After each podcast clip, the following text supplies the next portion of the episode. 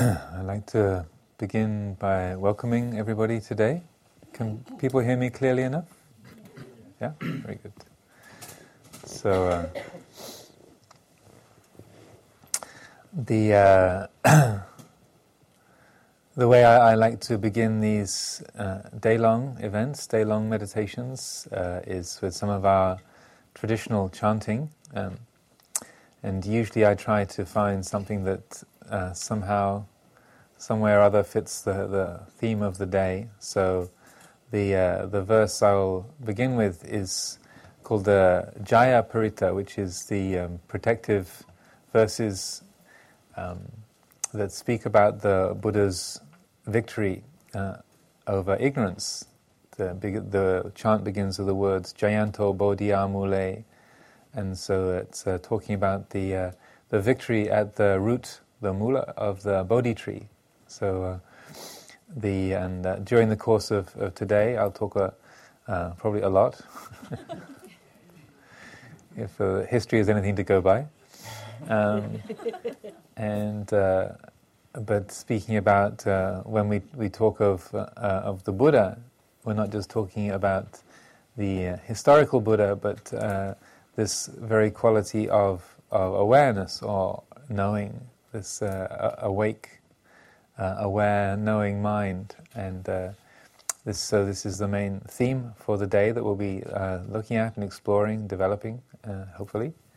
And so, uh, as I begin the chant and just to recite these few verses, just let this be an opportunity to allow yourself to to settle, to to relax, be at ease, and let your attention just settle on the the sound. It's it's in the Pali language, so. Uh, you probably won't understand more than a few syllables here and there, but uh, regardless of that, you can trust me that it's it's all good stuff. and uh, also the way that, that the chanting works uh, and the spirit of it is that by reciting these verses, invoking these uh, sentiments, these uh, principles, then we, in some way, shape, or form, invite that that's the same principles into our, our own lives. So it's also a expressing our aspiration for um, the victory of our, the wisdom of our own, our own hearts, our own minds over, uh, over Mara, over the, the forces of uh, ignorance and delusion to uh, uh assist and, and support our efforts to awaken.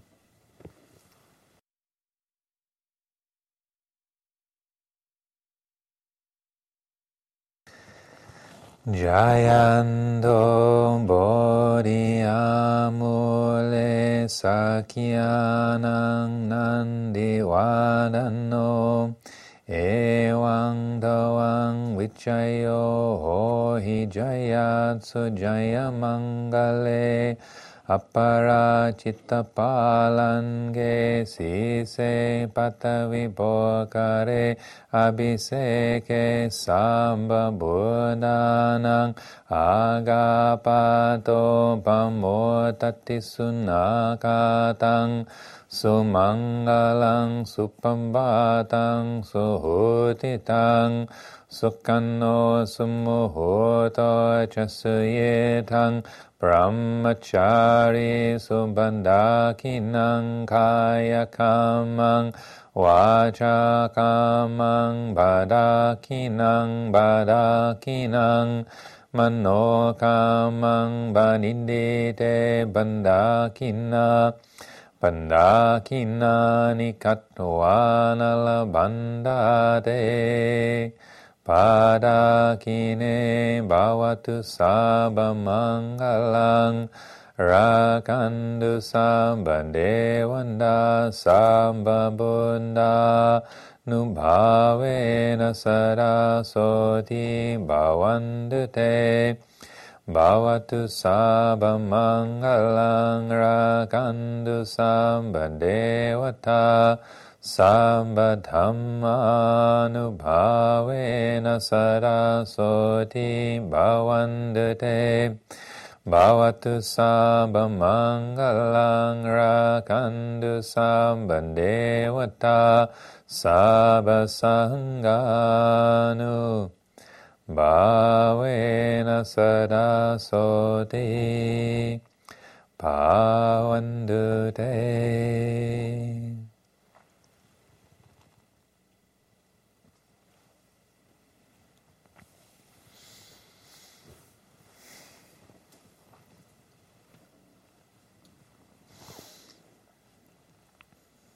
I'm also conscious of the fact today is 2nd of July, and um, this means we're approaching the 4th of July, and this is a, uh, a day that um, people of this country uh, tend to celebrate freedom from tyranny of the British. so if any of you have any problems with my accent, the uh, bowing to the British. We have two days now. so, uh, but um, also uh, as uh, people are also probably very aware um,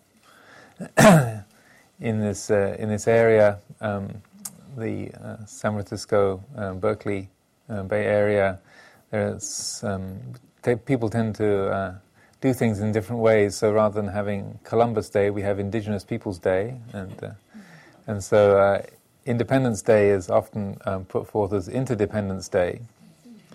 And uh, so that uh, um, we tend to, uh, at least within the Buddhist circles, tend to tilt it towards being a, uh, a day to celebrate uh, freedom from the real tyranny, the tyranny of greed, hatred, and delusion. The British were just a kind of warm up act. So, so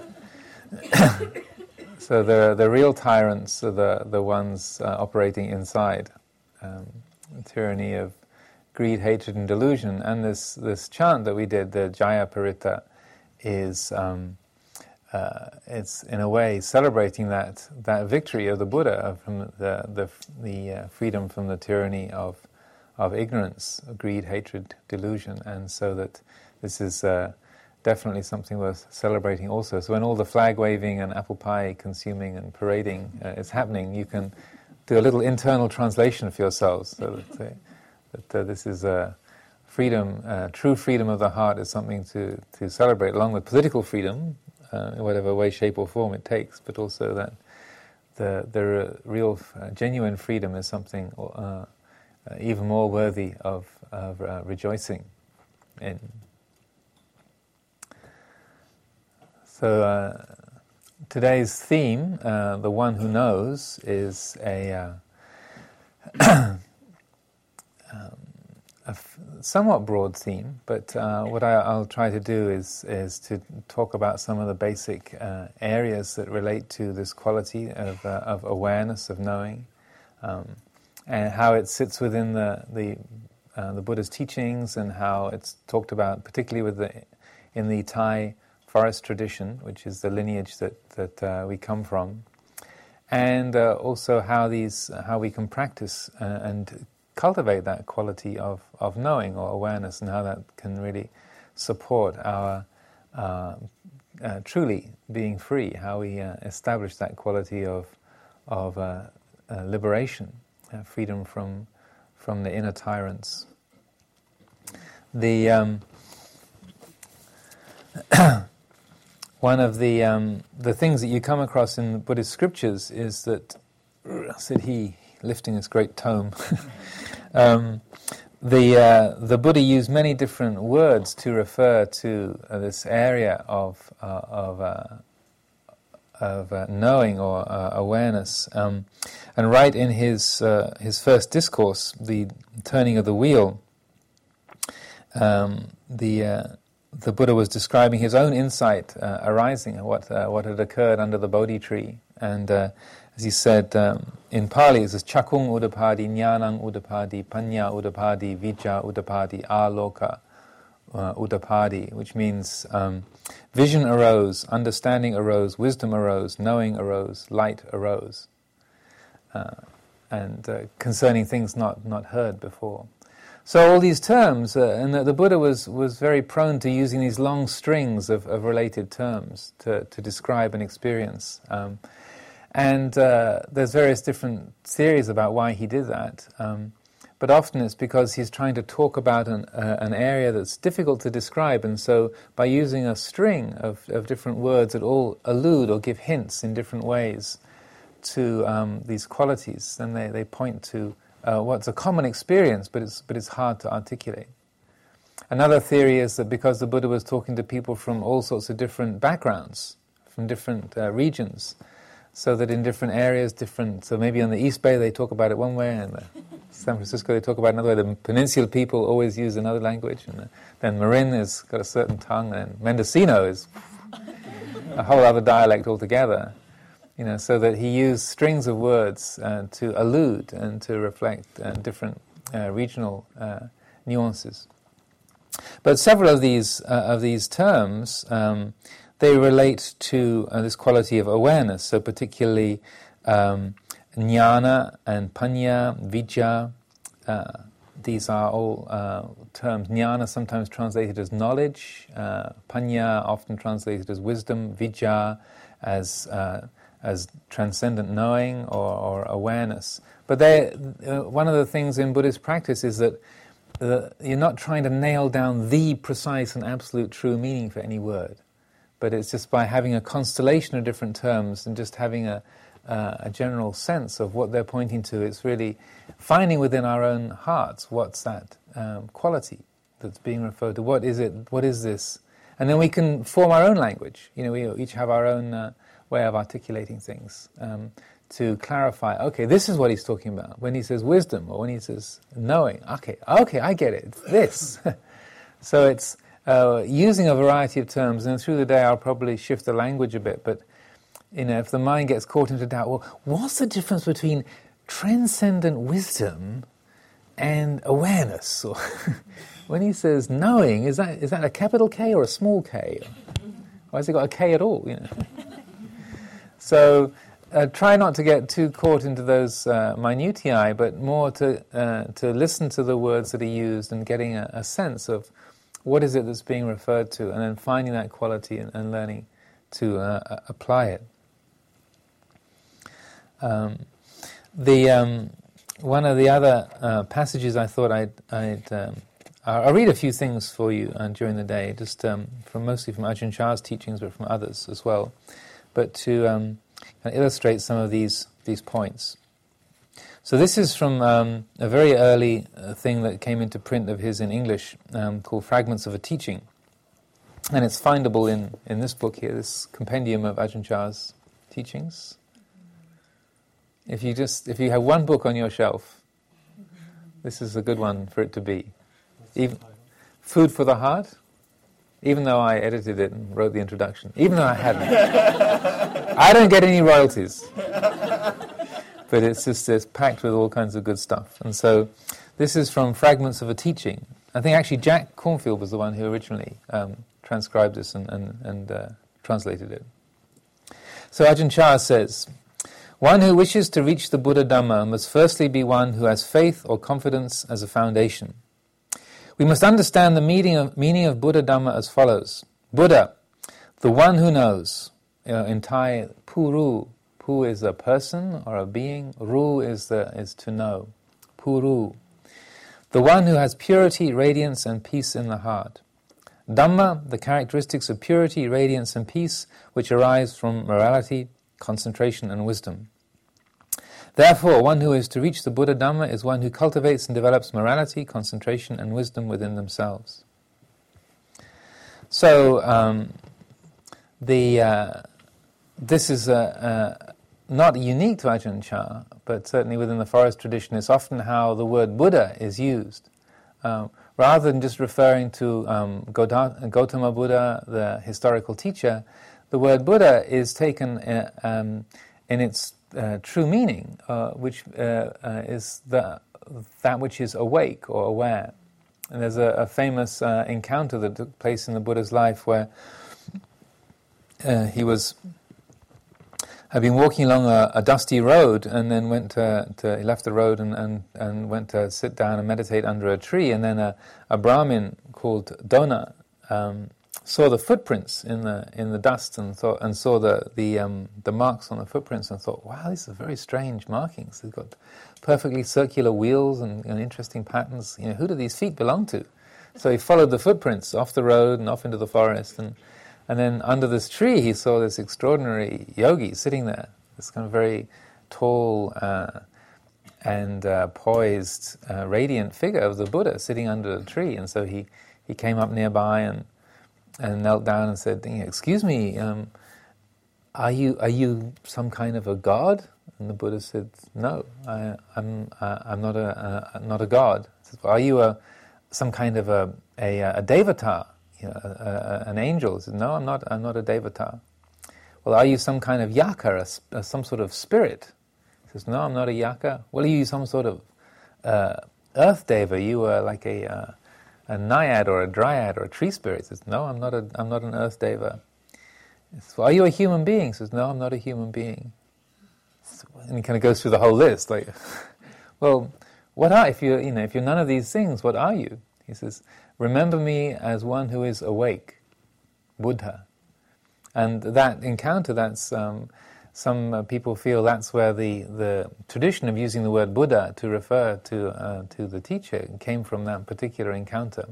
So when he, because obviously he, you know, he was born from human parents, he had a human body, and so on one level, you know, he, he started out as a human, or he was a human. But more uh, after the Enlightenment, then what he could, what he was prepared to uh, identify with or, or take as the defining characteristic of his nature was was awakenedness. The one Buddha means the one who is awake, the one who is aware. So, in the, the Thai tradition, and, uh, the, and particularly amongst the, um, the forest teachers uh, like uh, Ajahn Chah, Ajahn Buddhadasa, Ajahn Chah's teacher Ajahn Mun, they will use the word um, Buddha to refer to this, this very quality of, of wakefulness or awareness that is a faculty of our own nature, of our own being and so that um, uh, when when we are talking about taking refuge in Buddha, um, then principally it's not just admiring the uh, and looking up to Gautama Buddha as a teacher, as a spiritual mentor, but what makes it a real refuge, and this is something that um, hopefully people will be able to get a sense for during today, uh, what makes it a true refuge is that this is actually a quality of your own nature, our own nature, already existent. It's not like you, um, you're the one that came off the production line without, without any of this um, Buddha, Buddha, stuff. You know, and maybe they got Dhamma and Sangha there, but they definitely left the Buddha off. You know. but uh, that uh, this is the suggestion or the the um, the proposition that this very quality of, of awareness, of knowing, which is a, uh, an innate faculty of our own mind, our own being, that is uh, what is a refuge. And when we are able to uh, clarify the, uh, that quality, we're able to establish a sense of, oh, this is the quality of, of knowing. This is, this is what it is. This is how it works. And we're able to take refuge in that, which means um, to be able to uh, take that quality as the vantage point through which all experience is known. So, probably most of you are familiar, somewhat familiar with vipassana meditation. Is that correct? Anyone never heard of vipassana, insight meditation? Don't be shy. Okay, so, so with vipassana meditation, uh, as you all know, that the aim is to, um, uh, say, train the mind to focus on the present moment and to rest in that quality of, of pure, uh, choiceless awareness, knowing the arising and passing away of, of sounds, of feelings, of, of ideas, of moods, memories, thoughts, perceptions of all kinds.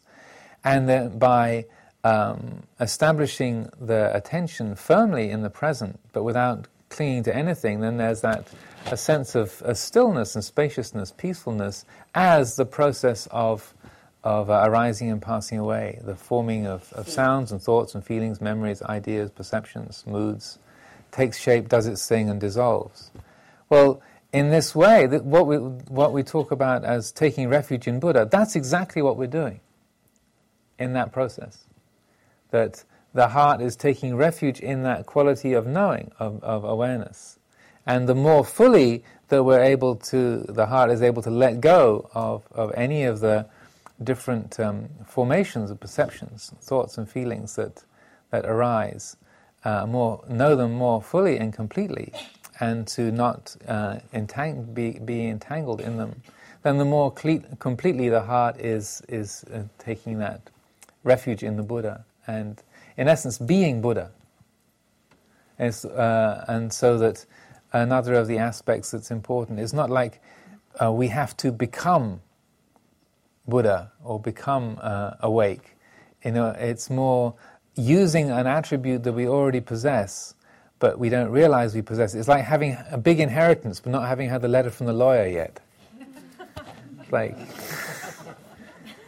there's a big bequest that's. I, am not. I don't, don't think I have psychic powers, or that you've actually got an envelope waiting for you somewhere. But, but it's as if we had received a large bequest and the, uh, the letter from the lawyers hasn't, hasn't reached us yet, that we, we have these great riches, but we're not necessarily aware of that uh, yet.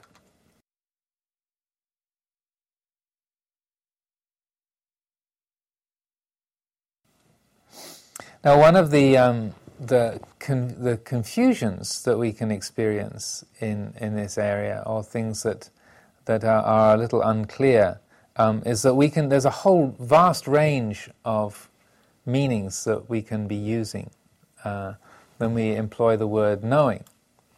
And so Ajahn Chah was particularly good at at, uh, at uh, describing this. So if I can find the right page. Um, let's see, in, again in Food for the Heart, um, he talks about this.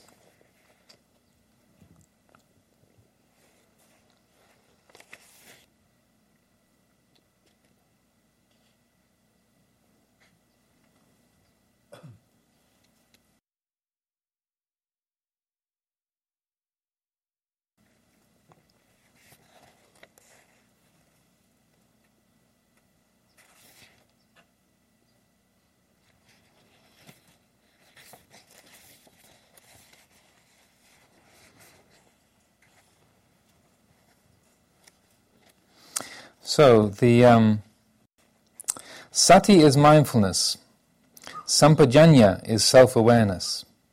This awareness is the actual one who knows, the Buddha. When there is sati sampajanya, understanding will follow. We know what's going on.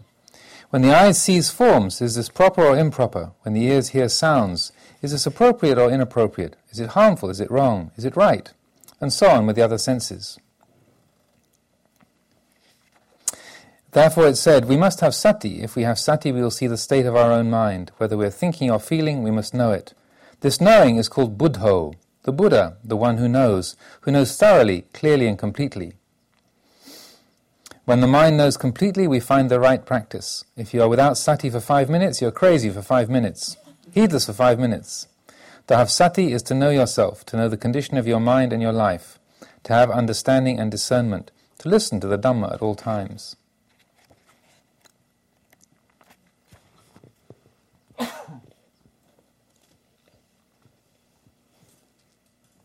There must be both, uh, let's see. When there is total knowing, a continuous and unbroken awareness at each and every moment, this is called presence of mind. If your attention drifts from the breath to other places, then the knowing is broken. Whenever there is awareness of the breath, the mind is there. There must be both sati and sampajanya. Sati is mindfulness, sampajanya is self awareness. Right now, you're clearly aware of the breath. He's giving some mindfulness of breathing instructions. This exercise of watching the breath helps sati and sampajanya develop together. They share the work. Having both sati and sampajanya is like having two workers lift a heavy plank of wood. Suppose these, suppose these two workers try to lift some heavy planks, but the weight is so great it's almost unendurable. Then a third worker, imbued with goodwill, sees them and rushes in to help. In the same way, when there is sati and sampajanya, then panya, wisdom, will arise at the same place to help out. Then all three of them support each other. With panya, there will be an understanding of sense objects. For instance, during meditation, you may start to think of a friend, but then panya should immediately counter with, it doesn't matter, or stop, or forget it. Or if there are thoughts about where you'll go tomorrow, then the response of panya will be, I'm not interested. I don't want to concern myself with such things. If you start thinking about other people, you should think, no, I don't want to get involved. Just let go. It's all uncertain. This is how you should deal with sense objects in meditation, recognizing them as not sure, not sure, and maintaining this kind of awareness. So when um, uh, he's also describing that in other places, he uses a, um, the analogy of, of sati being a very simple natural function. Uh, so the, that when we talk about knowing just in terms of sati or ordinary mindfulness, really that means like the one who cognizes. So it's not a particularly transcendent quality, it's just registering there's this happening in the moment. I can hear this sound, there's a feeling in my body, there's a particular temperature in the room, there's a sense of the, the mood of the moment, there's a kind of cognizing sound, sight, feeling. And so any kind of, of creature that has basic sense organs has that kind of sati, as a basically um, basic cognition of experience. So uh, he would use the analogy that's like the hand, is like sati. So then sampajanya, or what he or translated as self-awareness, sometimes as as um, clear comprehension. Or, uh, or um, Ajahn Sumedho, in his uh, equally splendid book called Intuitive Awareness, available only by free distri- from free distribution, but uh, highly um, uh, recommended. He translates sampajanya as intuitive awareness. So the Ajahn Chah would use the analogy of sampajanya is like the arm that directs the, the, uh, the hand to, uh, or enables the hand to reach where, it, where it's going to go to. Panya, wisdom, um, is the body that is the life source. And without the body, then the hand and the arm kind of don't have much use, right? You know, if my arm was detached from my body, that the sati and the sampajanya wouldn't be able to, the hand can't go anywhere. The, the sampajanya can't operate because there's no life source, there's no um, basis, there's no root for it. So, uh, whereas uh, sati, that ordinary mindfulness, is like perceiving an object, then sampajanya is a sense of the, the knowing the context within which that object is appearing. So, the, that would be to say, okay, you can you can cognize the sound of my voice and um, get a sense of the words. But then the, the, bigger picture is, well, here we are. It's Sunday morning, July the second, at Spirit Rock, and there's a big crowd of people, and it's the beginning of a day long, and uh, I came here in a rush, and I was all agitated, but now I'm feeling more calm. Or I was calm when I got up, and now I'm feeling agitated. or uh, or like, oh, there's that friend of mine over on the other side of the room, and i have I've just noticed her, and so um, I'm thinking um, at some point today I'm going to go and say hello. That's a thought in my mind. Um, or, oh, there's, that, there's my ex on the other side of the room. How am I going to get through today without seeing him? I hope we don't meet in the corridor. Oh, that's the fear of crossing paths with my ex feeling. so that uh, sampajanya is not always involving friends and partners. I mean, basically, it's the context within which an object appears so that uh, whereas the sati is just uh, focusing on an on a individual uh, form, the bigger picture is sampajanya. Then panya, uh, which is the uh, transcendent wisdom, or what we can also in, use these words vijja, or knowing, or, um, or jnana, uh, these are all referring to the same kind of, of, of process. This is where the knowing is really transcendent, or is the, really the Buddha wisdom, is that uh, a sense of, oh, well, I call that my ex, or I call that the, the sound of the, the Dhamma talk, or I call this a, a, a, mood of feeling happy, but actually, this is just perceptions, memories, feelings arising, ceasing within the field of awareness. It's not, uh, it's not inside, it's not outside, it's not self, it's not other. It's just patterns of nature taking shape and forming that are, are transient and ownerless. Uh, they are, are not self, they're not mine, they're not anything that can be ultimately satisfying or, um, or oppressive in any way. They are what they are. They arise, they cease, they have no substance, they're completely empty. So we have these uh, an easy model of these three layers, uh, and probably during today I'll be referring to these uh, this this pattern a few more times. um, sati sampajanya panya, mindfulness, uh, clear comprehension, and, and wisdom, uh, or knowing. And so that when we, we're uh, cognizing an, object, when, uh, when we're aware of something, it's important to, to be uh, alert to where on that scale uh, we're perce- how we're perceiving things. Are we just cognizing? Or are we cognizing something? Uh, uh, is there a knowing within the context? Or is there a, um, the most deep level knowing of seeing, oh, this is all just happening within my mind? Where I, I say, I am at Spirit Rock, but actually, Spirit Rock is in me. I mean, not me personally, but you too. Because right now, for every single one of us, whether our eyes are open or closed, and again, we'll, we'll develop this a bit during the day, this room and the rest of Spirit Rock is in your mind. Everything that you know about this moment, where is it happening?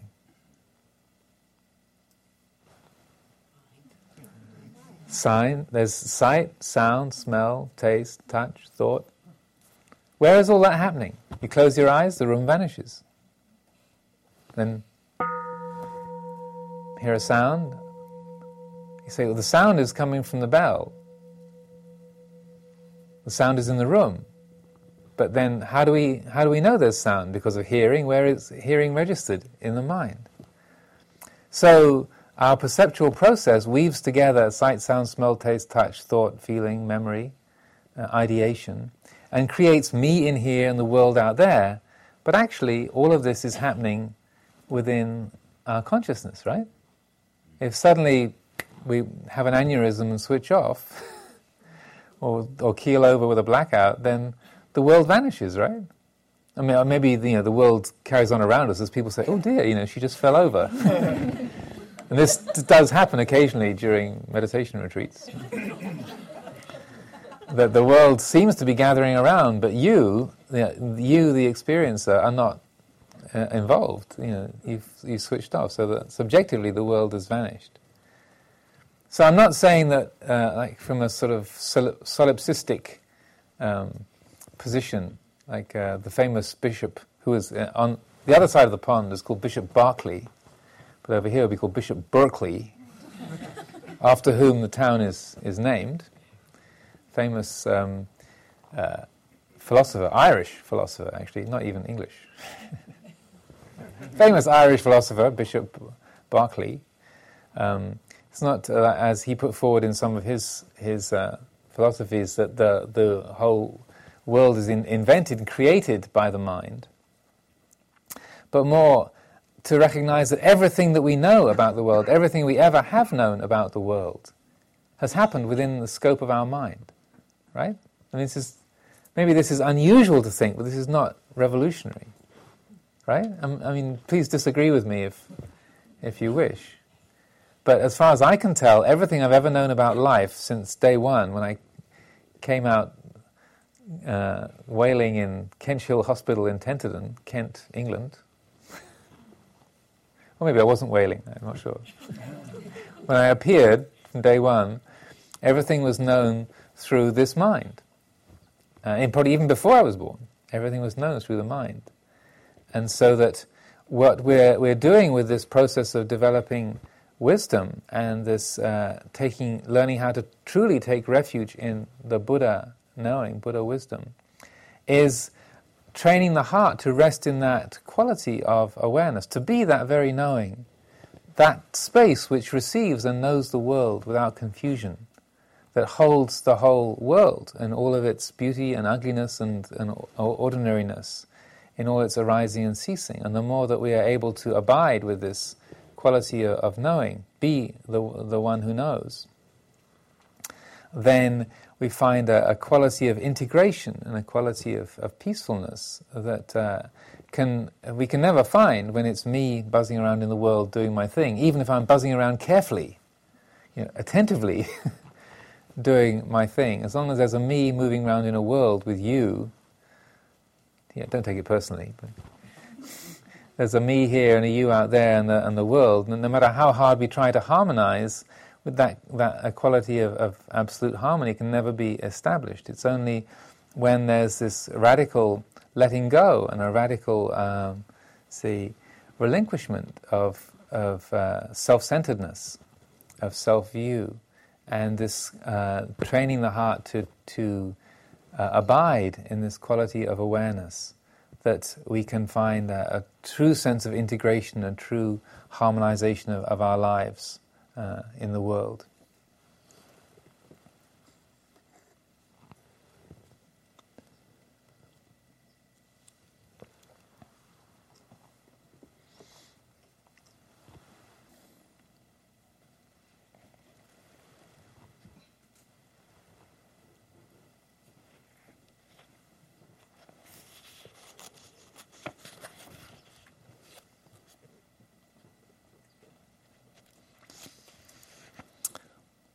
That which is aware of sense objects is called mind. Sense objects wander into the mind. A sound, for instance, enters through the ear and travels inward to the mind, which acknowledges that it is the sound of a bird, a car, or whatever.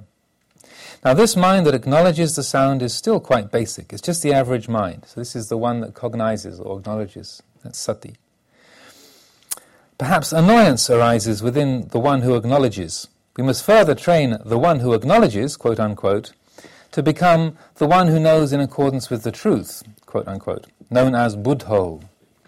If we don't clearly know in accordance with the truth, then we get annoyed by the sounds of people, cars, machinery, and so on. The ordinary untrained mind acknowledges the sound with annoyance. It knows in accordance with its preferences, not in accordance with the truth. We must further train it to know with vision and insight, or jnana dassana, the power of the refined mind, so that it knows the sound simply as sound, if we don't cling to a sound, there is no annoyance. The sound arises and we simply note it. This is called truly knowing the arising of sense objects. If we develop the buddho, clearly the, uh, realizing the sound as sound, then it doesn't annoy us. It arises according to conditions. It is not a being, an individual, a self, an us, or a them. It's just sound. The mind lets go. This clear and penetrating knowing is called buddho. With it, we can let the sound simply be sound. It doesn't disturb us unless we disturb it by thinking, I don't want to hear that sound. It's annoying. Suffering arises because of this attitude. Right here is the cause of suffering. We don't know the truth of this matter. We haven't developed the buddho. We are not yet clear, not yet awake, not yet aware. Such is the raw, untrained mind, a mind that is not yet truly useful.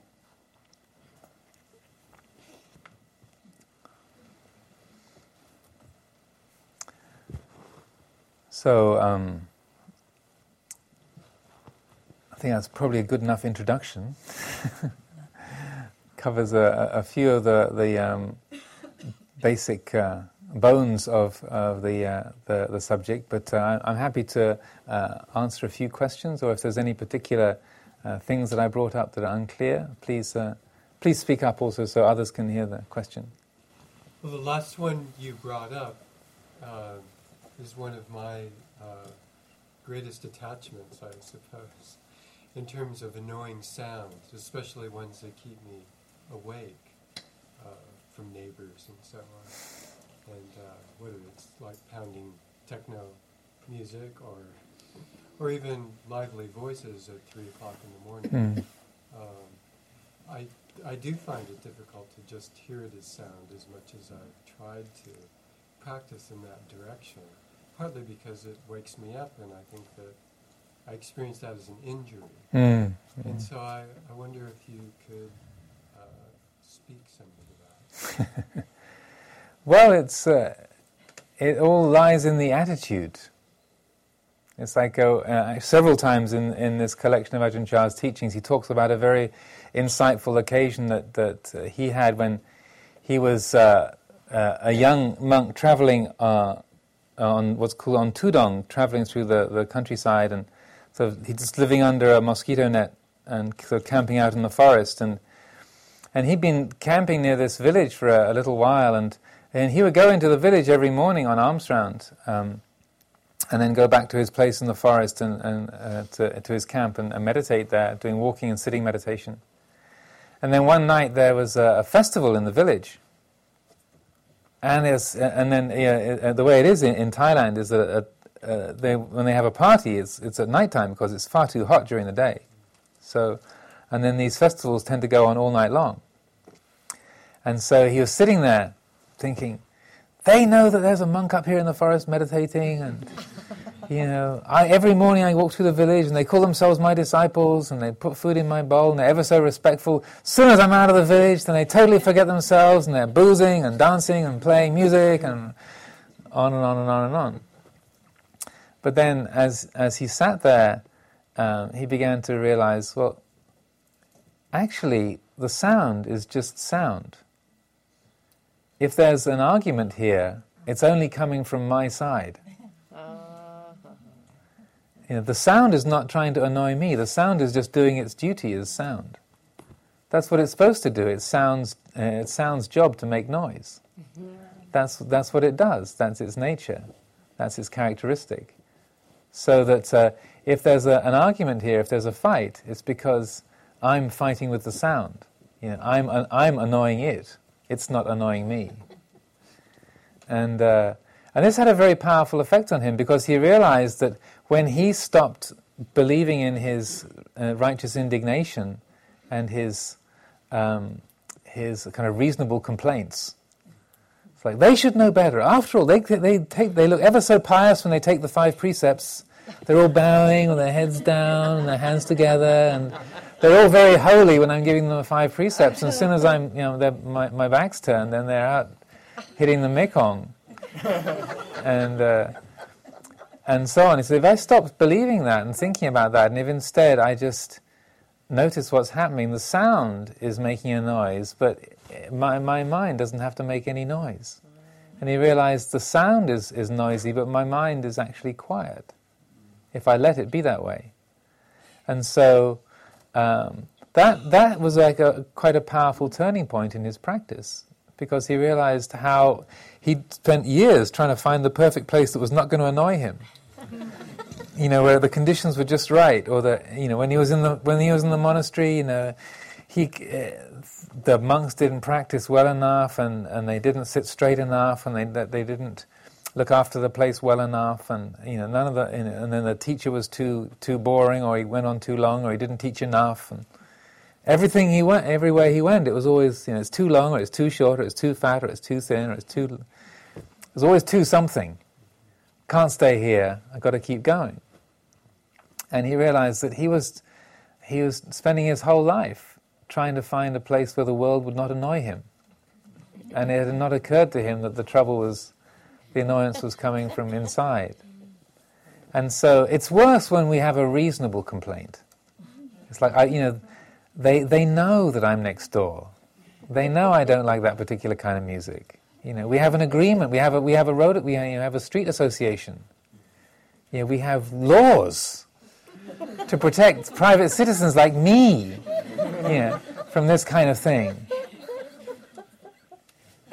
And then that, that's the kind of uh, dagger twisting in the wound because it's like it's when we have a reasonable complaint. But even so, even when our complaint is reasonable, even if we are being mistreated and it is unjust, it's still up to, up to us whether we make a problem out of it. So that, that seeing how um, the, the, the root of it is our attitude, then if if we feel, well, out of compassion, something needs to be said, and we kind of, we, we uh, politely step outside and say, you know, can you turn that down? And if they say, get a life, or something of, along those lines, um, then, then just leave it alone. Because moment by moment, it's up to us whether we make a problem out of it. And that um, we, uh, we find that when we recognize where the, the difficulty lies. And we, we, we train ourselves to be able to, to not contend. It's not making ourselves into a doormat. We're not trying to just be passive. It's not a matter of never taking action, but seeing that you know, it takes two to fight. And that if we're determined not to contend, then we can actually um, have a, a, very peaceful life. Uh, and work with the world and, and you know, take action and do useful things, but from a, a, non contentious, non demanding place. The, I tried to practice with some of that. I got to a point where I could sort of dream about dogs barking instead of waking all the way up. but, um, but I also, uh, there are like elements of sleep deprivation too Mhm. that enter into it, which I Mhm. experience as, I don't just think it's a delusion, Mhm. It's like it has endocrine changes, it does things to you during the day, or, you know, in terms of sleep cycle and stuff like that. And I suppose, yes, I could have a different attitude about whether I'm incapacitated during the day and just kind of go with it. But I, um,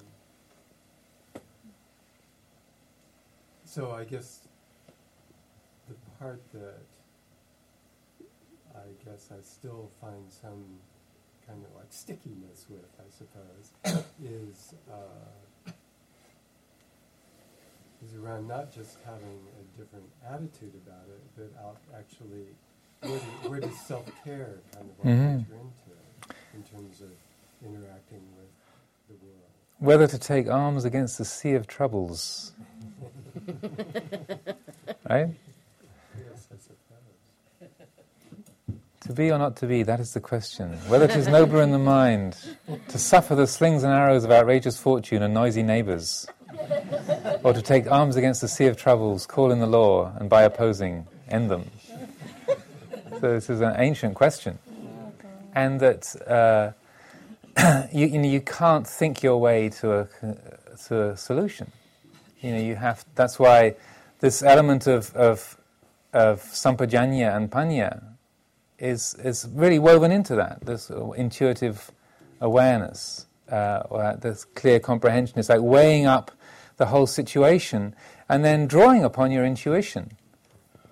Because if you try and make up a list of pros and cons, you end up even losing even more sleep, right? So it's more to do with learning to trust your own, draw upon your own intuition, and learning to trust that, and then to to take in the whole situation, the whole sort of context, and then to to feel it out for yourself. Okay, is this the time to act? Is it time to not act? What, what's the motivation for this? Is this uh, is this anger driving this? Is this compassion? Is this just a response to the moment? What's what's the appropriate quality here?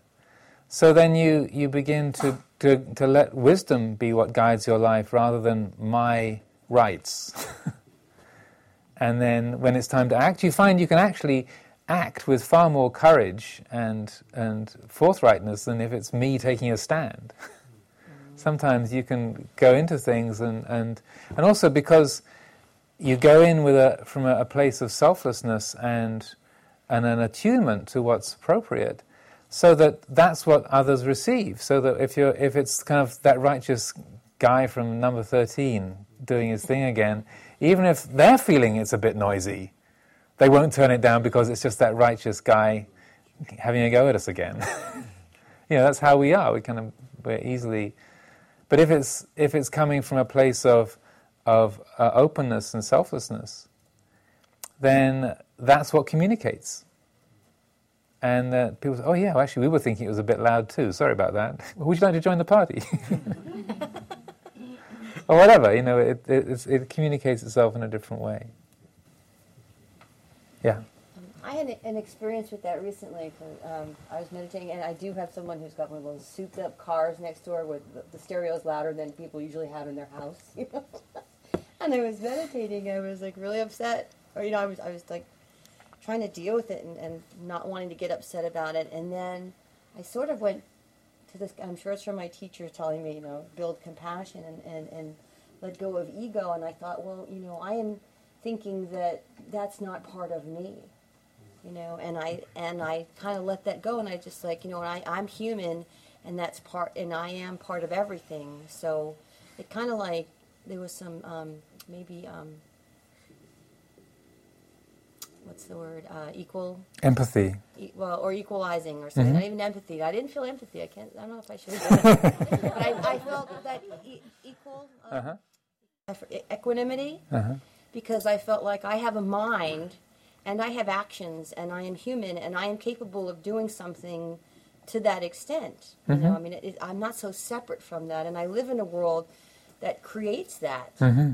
So I am not outside of it because I live in, you know, there's some part of it that I even add to it in some way in my own, you know, and so I'm not, and for some reason, all of a sudden I became sort of that whole one, I don't know, enlightened right now. I won't say that, but I became more one with it and it didn't bother me and it, and I could be at peace and go into my meditation and it didn't matter, I, I didn't notice it as much and it was kind of interesting. It didn't have the impact.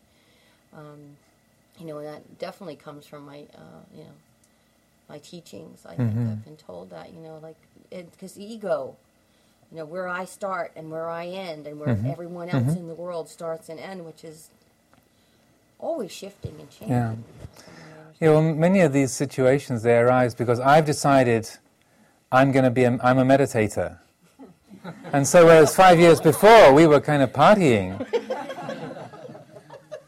then you know it's like, hey, turn it up, Saturday night, let's go, you know, which I certainly did plenty of that. And then, um, and then the people were saying, "Turn it down. What's that racket? How can you stand that noise?" It's like, get a life. And then when you're on the other end of it, say, I'm a serious meditator.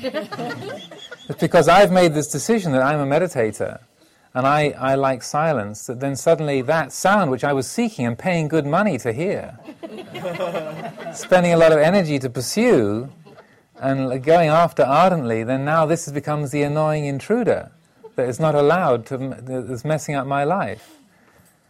It's like uh, one of our, our there's a a, a, um, a monk in our community who was uh, he was on pilgrimage in India.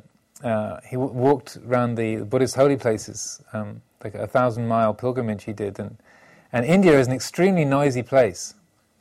Anyone who's ever been there will know the, the level of ambient sound in India is extremely high, and so trying to find a quiet place to meditate in India is often ex- an extremely vain search and uh, he uh, and he was experiencing these sort of loud uh, music in the temples or wedding parties nearby and the, the kind of, uh, pilgrims' guest houses where he was staying. And he said that uh, whenever his mind started to, to move towards complaining and getting upset about all the noise that these people were making, and even like in the temple, in the pilgrims' guest house, they were having these pu- noisy pujas, amplified pujas when the real pilgrims are supposed to be meditating. Not like these kind of shoddy pilgrims who are just sort of playing devotional music at high volume. These kind of bad pilgrims. You know. And, uh, and he said what came back to him was his, uh, uh, his neighbor in the hall of residence when he was at university. That uh, when, when he, was, uh, he was doing an English literature degree, and, and his neighbor was with, and he was the kind of Ajahn, this is Ajahn Sucitto. He, he was a real party animal, and he was doing English literature, and he was p- pretty good at his subject, so he never had to work. But his partner actually was at university to study, rather than just you know have fun. so his his neighbor on the other side of the wall in the hall of residence was was trying to get a degree in economics, and so he was always sort of uh, in- buried in his books and and uh, and Ajahn Sucitto always had his stereo. Uh, you know, we had stereos in those. Those remember, remember stereos? you know, record players with needles and bits of big, you know, large pieces of black plastic. Remember those? Yeah. Back in those days, so he would just have it cranked up at full volume, and his you know, poor mate Brian would thump on the wall and say, "Turn it down, turn it down." It's just Brian. You can live with it and he would remember all of that sort of dis- his dismissive attitude of like this this um, guy next door who he he just uh, didn't care about, and this poor plaintive cries at two in the morning saying, "Can you turn it down?" And that uh, he realized that as he was traveling in India that uh, what it was like for his for his friend on the other side of the wall. He says, "Oh." and he started he, like like you were describing. He was in that position of his friend. It's like I'm now I'm now I'm now Brian trying to get my economics degree. You know? and and there's all this unwanted noise, and, and so 20 years before he was the generator of it. So when we, we see that so much of what disturbs us or upsets us is it's coming from our own particular desire systems and how relative that is, then and using this quality of investigation, exploring, well, where does this attitude come from? Why am I upset? what makes this not just a sound or a perception? What makes this wrong? Where does that come from? So we explore that feeling, we explore our reactivity to it. And then this is it's called yoniso manasikara in Pali or, or Dhammavicaya, exploring, investigating the causes of things. And this is part of the development of, of uh, cl- uh, clear comprehension and wisdom is the use of sati sampajañña, uh, this the, uh, of yoniso manasikara. This is like that investigating and seeing where things come from. And when we see the, the causes of our experiences, what, what makes us upset or disturbed or imbalanced, that can go a long, long way to us um, letting go of that. If we don't realize where it, where it comes from when we're just trying to treat, treat things on a superficial level, very easily we, uh, we're just sort of patching the symptom, we don't get to the, to the cause. So part of, of the development, even though awareness itself is, is, is like a, a, uh, a, almost a featureless quality, it just knows, it's aware, that we, we use these tools like uh, investigation, wise reflection, to more uh, fully enable the heart to rest with that uh, quality of unbiased awareness. Because the biases come from the things that we're, that, that, that we're stuck to wanting this, not wanting that, calling this good, that bad, this right, that wrong. And it's through, it's like a, a scalpel that sort of that cuts through this, the fine um, uh, adhesions. uh, getting cutting through that that helps us that to, to dissipate, and that we are able to just um, rest with that quality of, of unbiased knowing. So um, that's definitely enough by way of introduction. Okay, we'll, we'll have some more time for some other questions, but, but uh, we reached uh, 10 already, so maybe uh, it's time to just have a, a, a moment to stretch legs and uh, visit the restroom if need be, and then we'll have our first sitting for the morning, so please uh, uh, have a little bit of a stretch and then come back and we'll have the first guided meditation.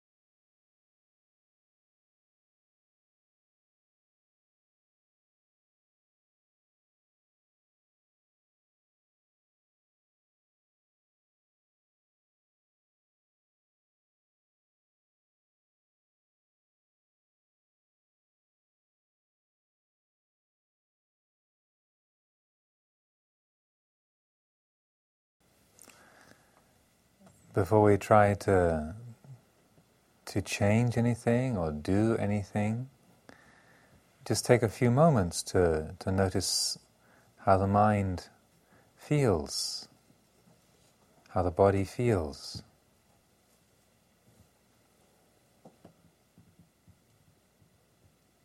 What's the texture of this moment? What's our mood like? Tired, elated, upset, peaceful.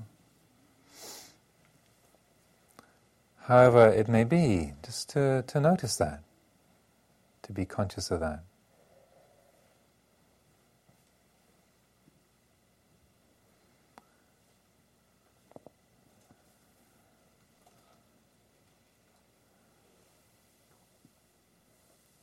Also, witnessing how the body feels. Is it tight, loose, heavy, light? Agitated, easeful?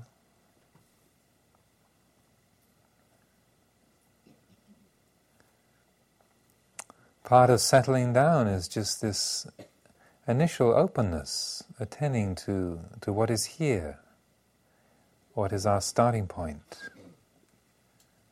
where are we beginning this journey from.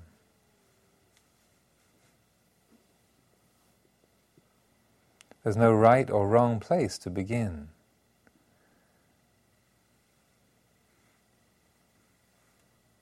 In terms of content of the mood or feeling. But the right place to begin in terms of attitude is to notice where we're at, what's happening, what's the shape of things, what's our material.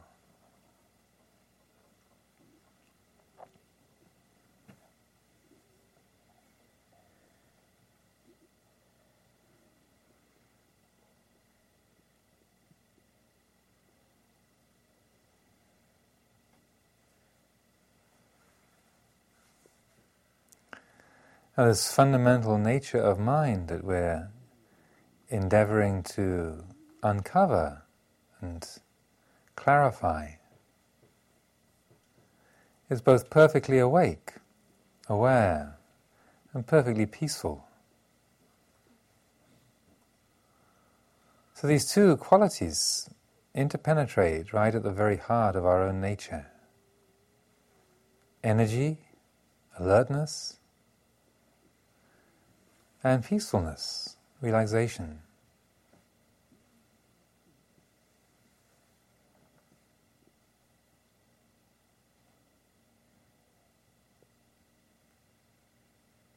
So, if we wish to, to clarify, establish the heart in this, this quality which is both perfectly aware, alert, and perfectly peaceful, then the way we arrange the body is based upon helping to support the development, the clarification of those qualities.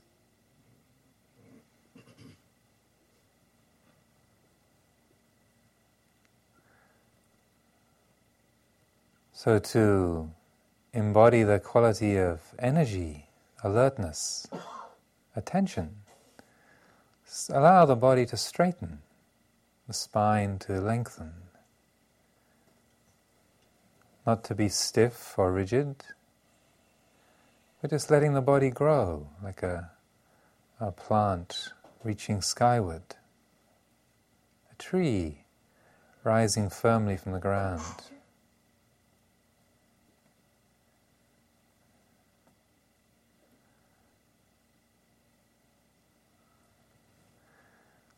It's allowing the spine to stretch to its natural extension.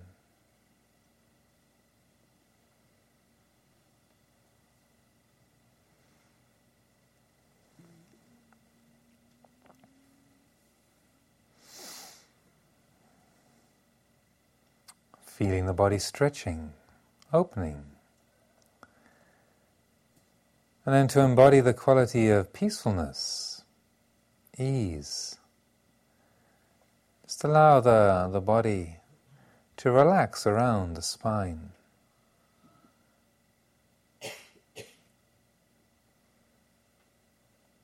Softening the muscles of the face and the neck, shoulders and arms.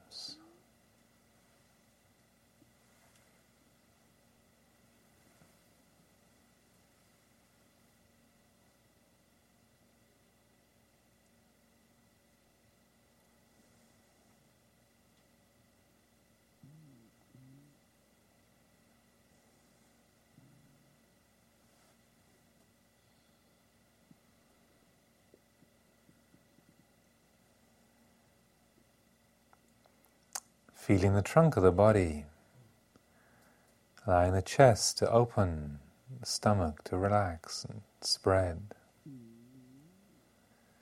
It's giving ourselves permission to be at ease, to settle down.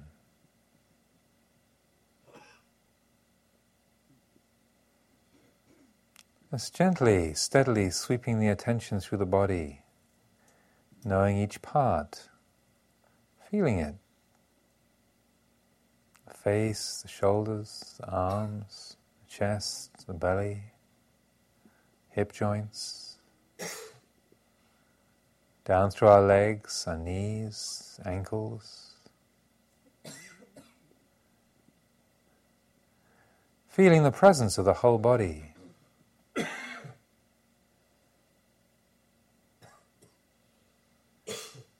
And with the spine as the central column, firm, steady central pillar, allowing the rest of the body to soften and relax around that.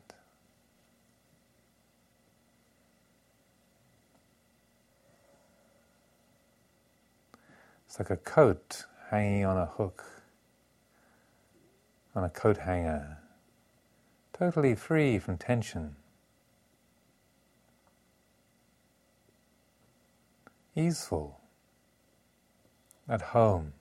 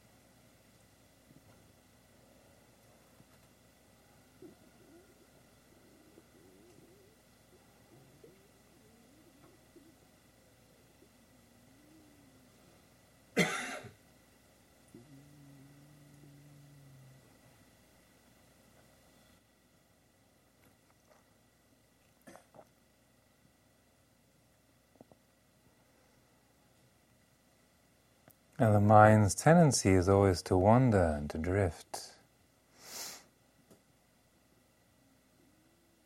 Carried off into feelings in the body, ideas, memories, plans, sounds.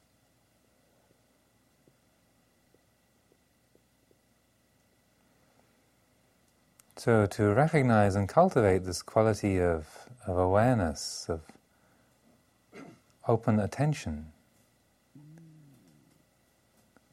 The first thing we need to do is to train the mind not to be randomly caught by perceptions and thoughts, moods.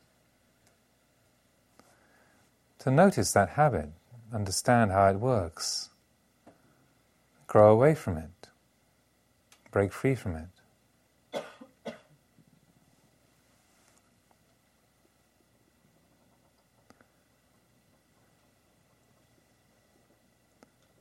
So, bringing the attention to the natural rhythm of the breathing, wherever you find the breath most easy to follow, in the chest or the nostrils,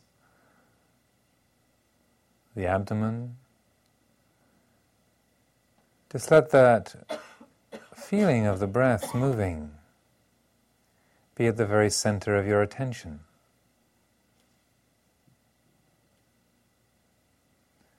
Keeping it very simple.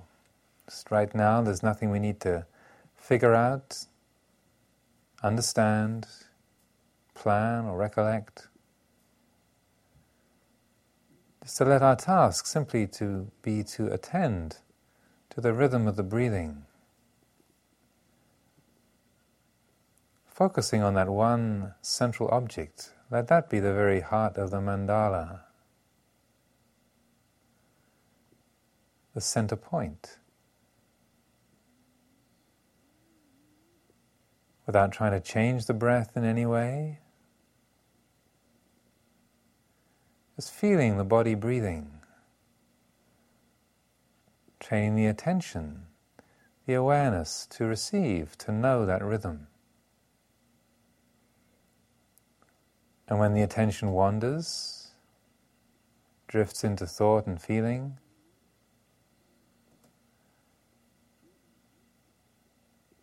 consciously let go. Release that.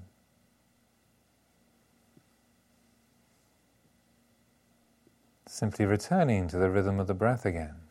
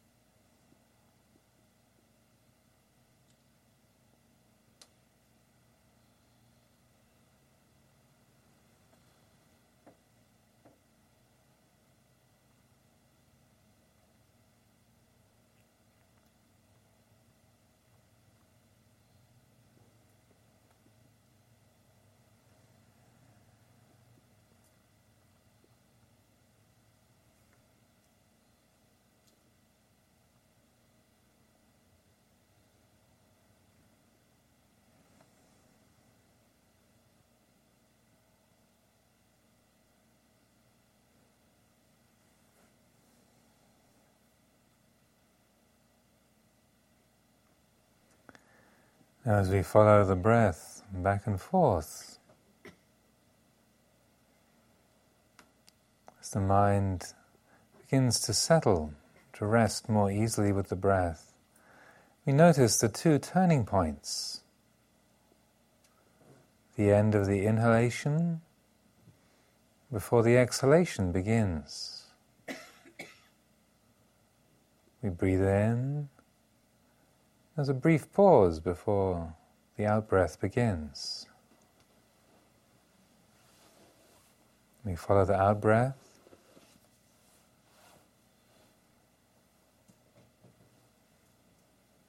The out breath reaches its end. There's another pause, a turning point before the next in breath begins.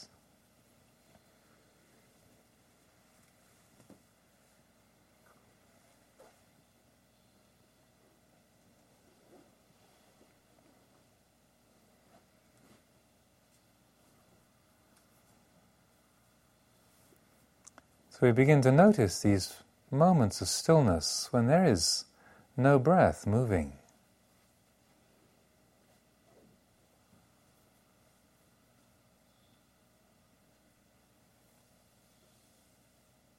The in breath and the pause. The out breath and then a pause.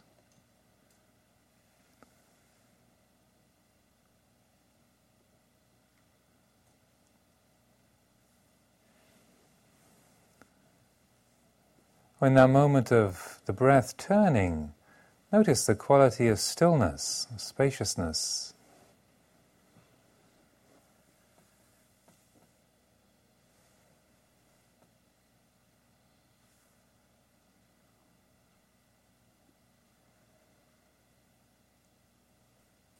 Even if it's just for a moment, just picking that up, noticing it. Then the breath begins again the in breath, the out breath, each having its own texture, its own quality.